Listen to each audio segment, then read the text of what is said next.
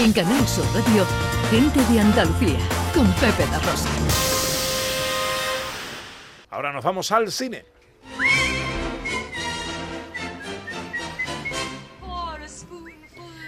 ¿Qué tenemos por ahí, Ana Carvajal? Pues Don Tom que se ha llevado la palma, ¿no?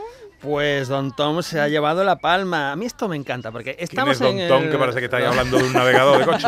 Don Tom Cruise. Tom Cruise. eh, esto me encanta porque el Festival de Cannes, que ahora está teniendo lugar, eh, es como el festival de cine culto y eh, cine artístico, el, el más importante del mundo, ¿no? Y lo que ha hecho el Festival de Cannes es reconocer la labor de Tom Cruise en los últimos 40 años en el mundo del cine, es decir, su labor como, eh, digamos, hacedor de buen cine comercial, porque recordemos que en general, pues el grueso de la filmografía de Tom Cruise, salvo alguna excepción, pues qué sé yo, como Ice White Shot o como Magnolia, que es un cine un poco de ambiciones más artísticas, pues es cine plenamente comercial, pero es un gran cine, es un, es un cine magníficamente realizado, magníficamente escrito, y le han premiado pues con la Palma de Oro, una Palma de Oro honorífica, a un señor, también esto es otra cosa novedosa, porque tiene 59 años, que normalmente la palma de oro es para gente que, honorífica, es para gente que ya está en las últimas, o que eh, pero, pero aquí todo lo contrario. Recordemos que eh, Tom Cruise estrena la semana que viene Top Gun, que ha rodado la séptima de Misión Imposible y ahora está rodando la octava. Es decir, es alguien que está en pleno funcionamiento, en plenitud de sus facultades artísticas, ¿no? Entonces me encanta, me parece una maravillosa noticia que el Festival de Cannes reconozca la labor del cine comercial. Esta semana hemos sabido que ha muerto Vangelis. Bueno, esto nos ha dejado un poco, ha muerto además de COVID, eh, con 79 años, Madre el mía. compositor griego que, bueno, mm, eh, tiene bandas sonoras absolutamente memorables que nos van a acompañar para siempre. Por ejemplo, esta. No. Yo ya no solamente la recuerdo de la película Carros de Fuego, ¿verdad? Año, año No. 81, ganó el Oscar, por supuesto, ganó el Oscar, y se lo quitó a John Williams, que estaba nominado por En Busca del Arca Perdida, eh, que es otra grandiosa banda sonora, pero claro, es que lo de Carros de Fuego es, es mítico. Y me estoy acordando también, yo no sé si esto sonaba en algún anuncio de televisión de alguien yendo a la nevera a coger algo a cámara Sí, lenta, puede ser, ¿no? Sí, bueno, cada, cada vez que una cena a cámara lenta de alguien corriendo suena. Sí, sí, suena esto. Eh, Pero es que es maravillosa, esta es, es quizá la me- memorable, ¿no? Pero hay, hay otra banda sonora que también para nosotros yo creo que es muy importante, que es de una película de Ridley Scott. Oh, temazo, ¿eh? Es un temazo.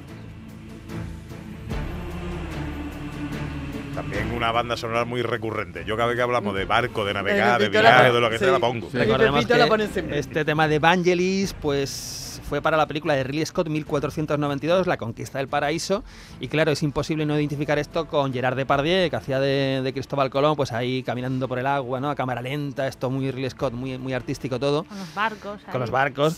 Pero de todas formas, yo creo que para mí el- la banda sonora icónica mm, que va a quedar, bueno, como estas, ¿no? Pero, pero ah, en este caso se corresponde con una obra maestra absoluta del cine que cada año que pasa se revaloriza aún más. Pues esta es esta.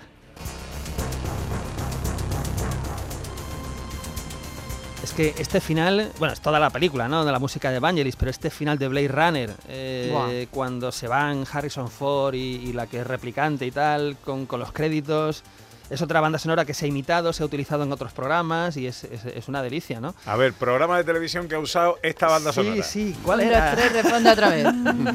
A ver, súbela, súbela. Alberto. Es hace unos añitos ya. En portada de televisión Portada. española. Ay, es verdad. es De la verdad. segunda cadena de televisión Da un poco de española. mal rollico la música, es así como Eh, inquietante, sí, ¿no? es Eh, un sí. poco siniestrilla, ¿no? Un Sí. así siniestro, pero bueno, es una No. grandiosa, grandiosa banda sonora. Y Vangelis nos deja, pero deja eh, en el ámbito cinema- cinematográfico alguna otra banda sonora más, pero yo creo que estas tres son, son absolutamente extraordinarias. Bueno, más cosas de la actualidad del cine, Ana. Bueno, pues hablamos de otro documental musical, además con otra gran estrella. Pues con otra gran estrella. Now this next song, I want you to sing as loud as you can at the appropriate spot, okay? See how loud you can sing.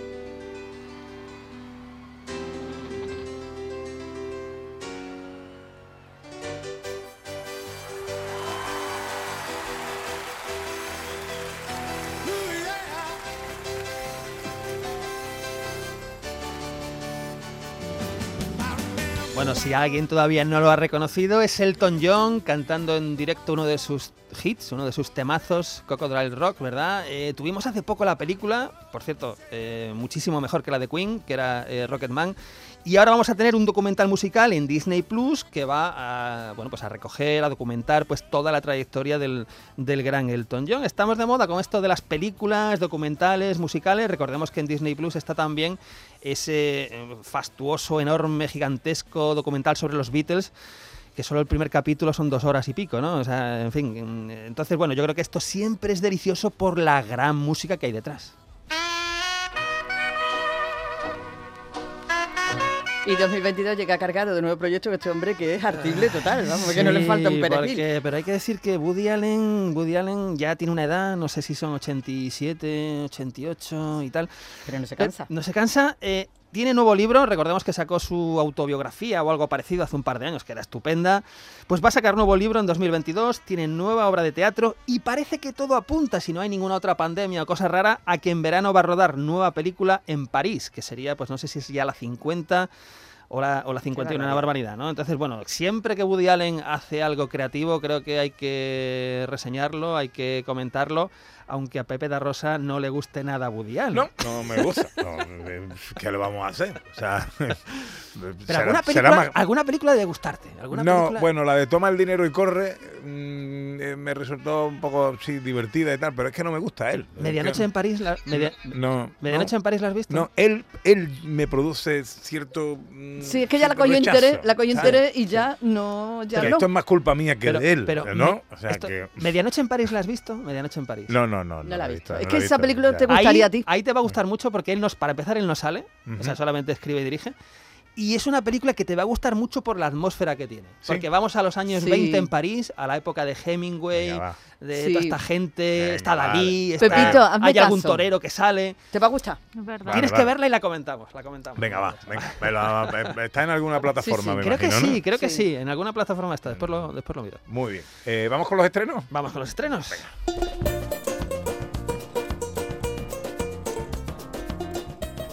¿Qué tenemos por ahí? Pues vamos a empezar con una película eh, británica que se mueve entre el cine de espías y el drama, una película que se llama El arma del engaño. En cualquier historia de guerra está lo que se ve y lo que se esconde.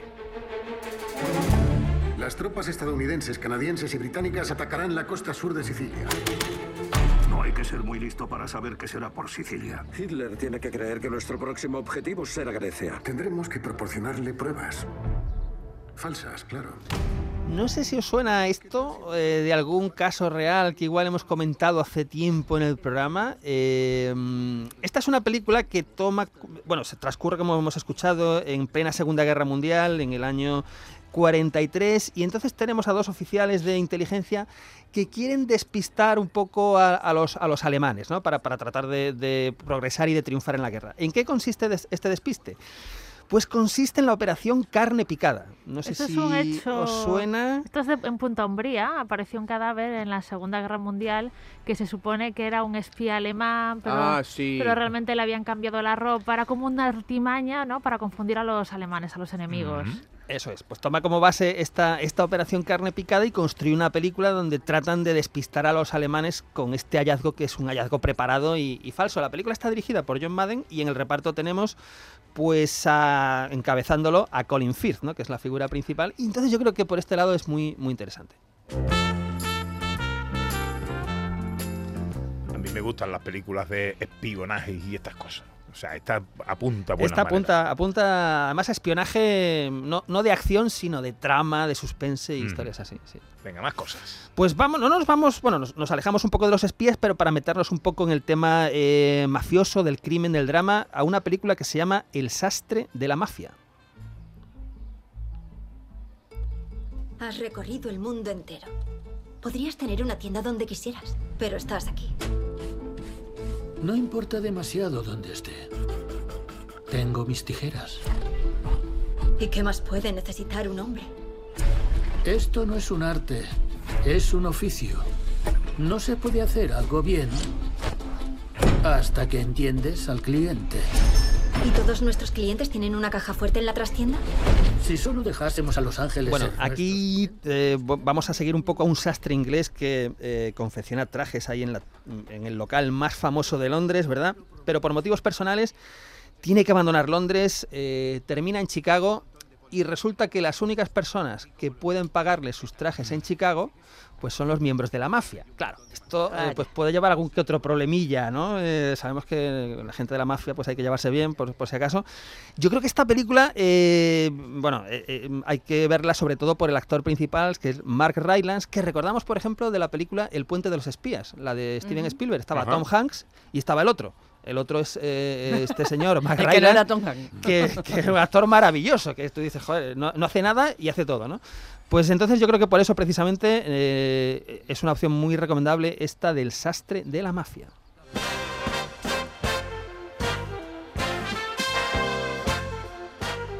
Tenemos drama de producción española. Bueno, es quizá la película, una de las películas españolas más importantes de la temporada. Eh, es una película premiada, después lo comentaremos. Se llama Cinco Lobitos.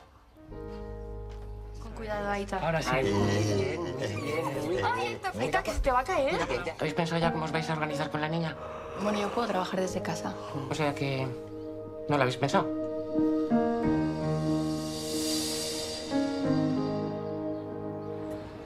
Dame la niña.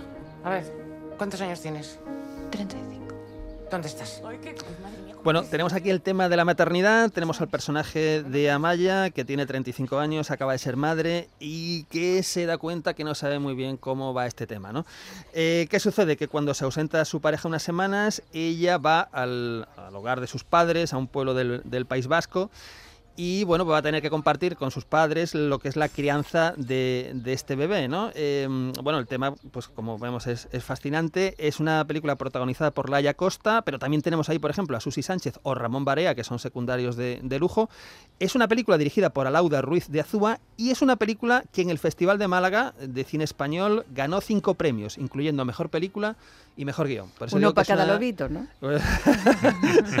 Por eso digo que es una de las películas españolas sin duda de la temporada.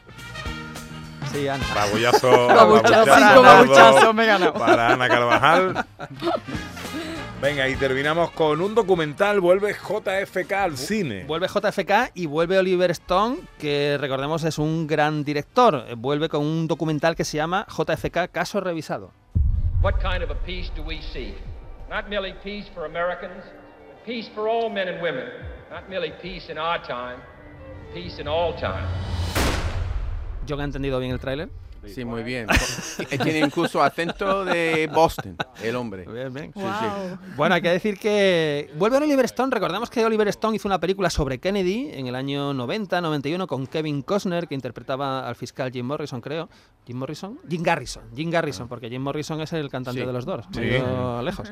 Bueno, pues era un peliculón. Esa película de Oliver Stone, pues, eh, pues planteaba las di- diferentes teorías de conspiración sobre el asesinato de Kennedy. Era una obra maestra, tres horas de cine Y ahora, ¿qué sucede? Que se ha desclasificado documentos eh, relacionados con el asesinato del presidente Kennedy y Oliver Stone completa un poco eh, lo que es eh, esa película con este documental que se actualiza con todos los documentos nuevos que se han desclasificado en los últimos años. Por eso digo que es una película documental muy interesante que puede completar aquella gran película que hizo en el año 91.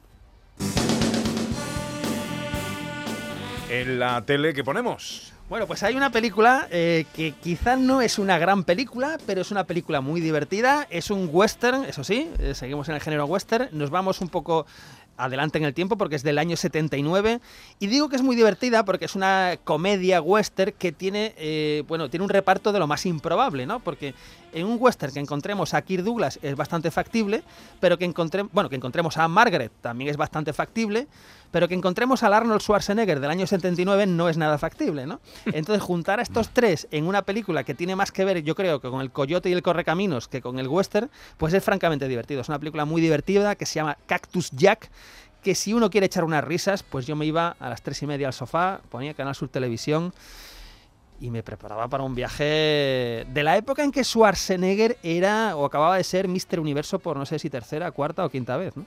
Cactus Jack. Cactus Jack. El título es bonito. Eh, Sí. ese ya te Eh. digo, ese, yo no puedo dejar de pensar en el. ¿Os acordáis de esos dibujos, no? Del coyote y el correcaminos, ahí persiguiendo el pobre coyote al correcaminos todo el rato, que siempre se estrellaba. Pues eso le pasa un poco a Kirk Douglas en esta película. Los explosivos marca Acme.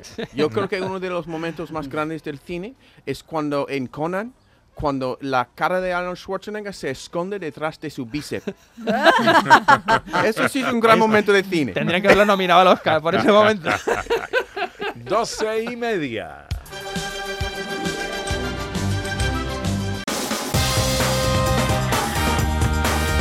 En Canal Sur Radio, gente de Andalucía, con Pepe da Rosa.